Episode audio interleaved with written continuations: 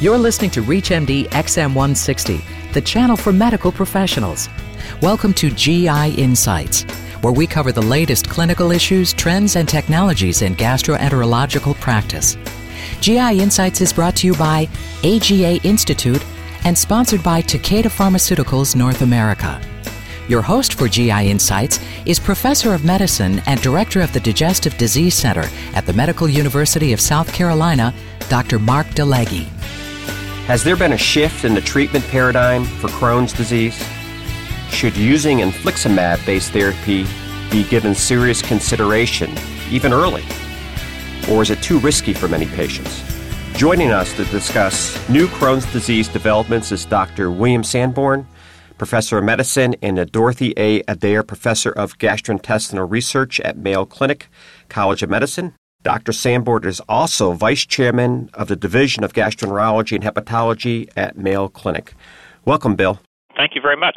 Bill, I've heard a lot recently in the literature or read a lot about these paradigms for treatment of Crohn's disease, what I hear either step up or step down. Can you explain that and tell us what the current treatment paradigm is for Crohn's disease? Well, the historic treatment paradigm is to begin with the drugs that we think are the safest and perhaps the least effective and move up through different courses of therapy. So historically, patients have received mesalamine drugs, then steroids, then azathioprine or 6-mercaptopurine, and finally biologic agents such as infliximab. And this would be the so-called step-up or pyramid treatment paradigm. In the last few years, the idea has been proposed to reverse that pyramid or, or take a top-down approach where you use the most effective drugs first or very early in the course. And we've had some preliminary studies and more recently a more definitive study looking at this so called top down strategy. So then you'd be moving towards more so towards the biologic agents first, perhaps, and then moving back down from there. That was the hypothesis, and you know I think most of us like to change our practice based on new data, and so many practitioners I think have been anxiously awaiting more substantive data about what the uh, ideal top-down strategy might be, and and just how good would it be. So it wasn't a fait accompli that it would be a biologic. And actually, the study that we'll talk about today was comparing the idea of using azathioprine as a top-down agent versus a, biologic therapy with infliximab versus the combination. And the outcome of that trial kind of would dictate what the ideal top-down strategy would be. Now, from my own perspective, I know that I have a small number of patients with Crohn's disease, and Therefore, I may not even have a good idea about what the actual progression of Crohn's disease is, meaning in a large group of patients followed for years, what is the progression of Crohn's disease? There's two separate dynamics going on with patients in patients with Crohn's disease. One dynamic is the acute kind of flare or relapse and then going back into a symptomatic remission. And then there's the long term progression of the disease. So, in the short term, which is where many practitioners are in terms of seeing a patient in the office, they're either well or they're not, and you know you're looking at them just at that snapshot in time. And so, at any given time, about half of patients will be in symptomatic remission, and about half of patients will be flared up. In the longer term, if you look at things, patients typically start with what we would call inflammatory disease. So, if you do colonoscopy or CT or MRI enterography, you'll see evidence of active inflammation without the complications of stricture, fistula, and abscess that occur later. And then, as that chronic inflammation persists, about 80% of patients will have progression to the development of strictures, fistulas, or abscesses over time, and it's those complications that account for most of the surgery that occurs in patients with Crohn's disease. So, 15 or 20 years out from diagnosis, cumulatively, about 80% of patients will have progressed from inflammatory disease to having the complication of stricture, fistula, or abscess, and the majority of those patients then will require surgery. And we know that the majority of patients who require a first surgery will have recurrent Crohn's disease, and many will require second surgery, and, and so on. Knowing that a majority, I guess, here of patients are going to have some difficulties, my knee jerk response when I see a Crohn's patient who's perhaps flaring or having problems is steroids. You know, give them some prednisone or IV steroids. Are, are there pros and cons to using steroids? The steroids are, are highly effective in the short term for resolving the symptoms of Crohn's disease.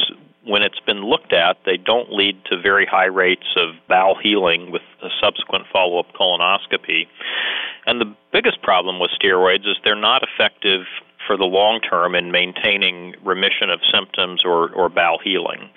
And so, as many as 70 or 80 percent of patients will respond in the short term to a course of steroids, but then as you withdraw the steroids, a large percentage of those patients will relapse. And several studies have now demonstrated that once you start a patient on steroids, the chances that they will be in clinical remission off steroids at the end of the year is somewhere in the range of 25 to 30 percent. So the majority of patients will respond to steroids in the short term but fail in the intermediate to long term. The other issue with steroids is that the toxicity has been underappreciated. So we all know that steroids can cause moon face and weight gain and hypertension and diabetes and osteoporosis and osteonecrosis. But the, the really serious problem that we see is infection. And there are now a number of studies that have shown about a twofold increase and the risk of mortality with steroid use. And this doesn't mean that patients are necessarily on steroids for many months or years. It can be even shorter periods of time. So, although we see infections with azathioprine and we see infections with the anti TNF agents, and there, there's no question about that, the most clear link between fatal outcomes and medical therapy is with steroid therapy. If you're just tuning in, you're listening to GI Insights on ReachMD the channel for medical professionals. I'm your host, Dr. Mark DeLegge, and joining me to discuss new Crohn's disease developments is Dr. William Sandborn, Professor of Medicine, and a Dorothy A. Adair Professor of Gastrointestinal Research at Mayo Clinic College of Medicine. Bill, how about the antimetabolites that we call them, such as azathioprine? Are they effective? I think they are effective. These were first reported in controlled trials going back to about 1980. There's two drugs in this class, azathioprine and 6-mercaptopurine. Neither drug is FDA approved for the treatment of Crohn's disease, but there is good scientific evidence that they are effective for maintaining remission and for steroid sparing because the large trials that would lead to FDA approval have never been performed, the exact magnitude of the effect has been somewhat uncertain. The clinical trials that have studied these drugs in Crohn's disease have been quite small. And it's also been a bit hard to be certain about the level of side effects that you see with the medicines for exactly the same reasons. And there's been very little information about whether these drugs will lead to bowel healing or mucosal healing at colonoscopy. So I think most of us believe that the drugs are effective, they have a role in clinical practice, and we use them, but exactly how effective they are and what their relative efficacy is to alternative therapies, no one has been quite sure. What about the anti TNF therapies? Their effectiveness. Prior to this, we were reserving this for those patients who failed other therapies. What about its effectiveness? Well, I think you've stated it very well. These drugs were initially developed for patients that had failed other therapies, and their current FDA approval is for moderate to severe Crohn's disease unresponsive to conventional therapy. And conventional therapy is a little bit loosely defined, but I think many of us have interpreted that in general to mean mesalamine, steroids, and immunosuppressive drugs like azathioprine.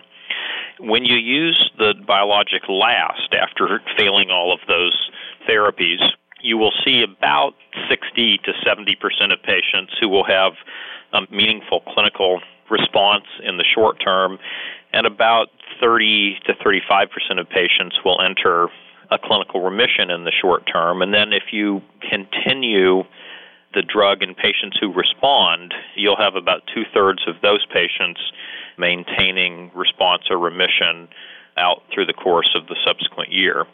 So, you know, if you think about 60 to 70 percent of patients respond initially, and 60 to 70 percent of those patients will continue to respond over time, you, you get down to as little as 30 or 40 percent of patients that will really stay well over the course of the year having started with moderate to severe Crohn's disease. But, you know, in that setting, you're treating patients who've often had surgery who may have already had some progression of complications from the disease, like a partially obstructing stricture. And so, you know, it's left many of us wondering what would happen if you used these therapies earlier in the course before you'd had as much surgery and as much irreversible bowel damage from the progression of the disease. I know that a number of gastroenterologists are concerned or have been concerned with side effects from anti TNF therapies. What's your take on that? I think it's a very reasonable and legitimate concern, but it's very important to put the issue of side effects into perspective. So, the first thing is to think about Crohn's disease itself. Crohn's disease itself has a clear association with a reduction in life expectancy, so an increased mortality, a high cumulative rate of surgery, and a, as we discussed earlier, a high cumulative rate of requiring multiple surgeries. So, the Crohn's disease itself is associated with increased mortality and morbidity. The mesalamine drugs are not FDA approved for Crohn's disease, and the preponderance of the data is that they're they're either minimally effective or perhaps not effective at all. So, although they're safe in terms of drug side effects, they're not safe in terms of progression of Crohn's disease because of their low efficacy. The Crohn's disease will often progress, and you have a risk associated with progression of Crohn's. Well, Bill, it certainly sounds like we're going to have to keep our eye on this top down therapy paradigm. And I'd like to thank my guest from the Mayo Clinic College of Medicine, Dr. William Sandborn. Dr. Sandborn, thank you very much for being our guest this week on GI Insights. Thank you so much for the invitation. You have been listening to GI Insights on ReachMD XM160, the channel for medical professionals. GI Insights is brought to you by AGA Institute and sponsored by Takeda Pharmaceuticals North America. For additional information on this program and on demand podcasts, visit us at ReachMD.com and use promo code AGA. Takeda Pharmaceuticals North America is proud to sponsor this important and quality programming for ReachMD listeners. Takeda does not control the editorial content of this broadcast.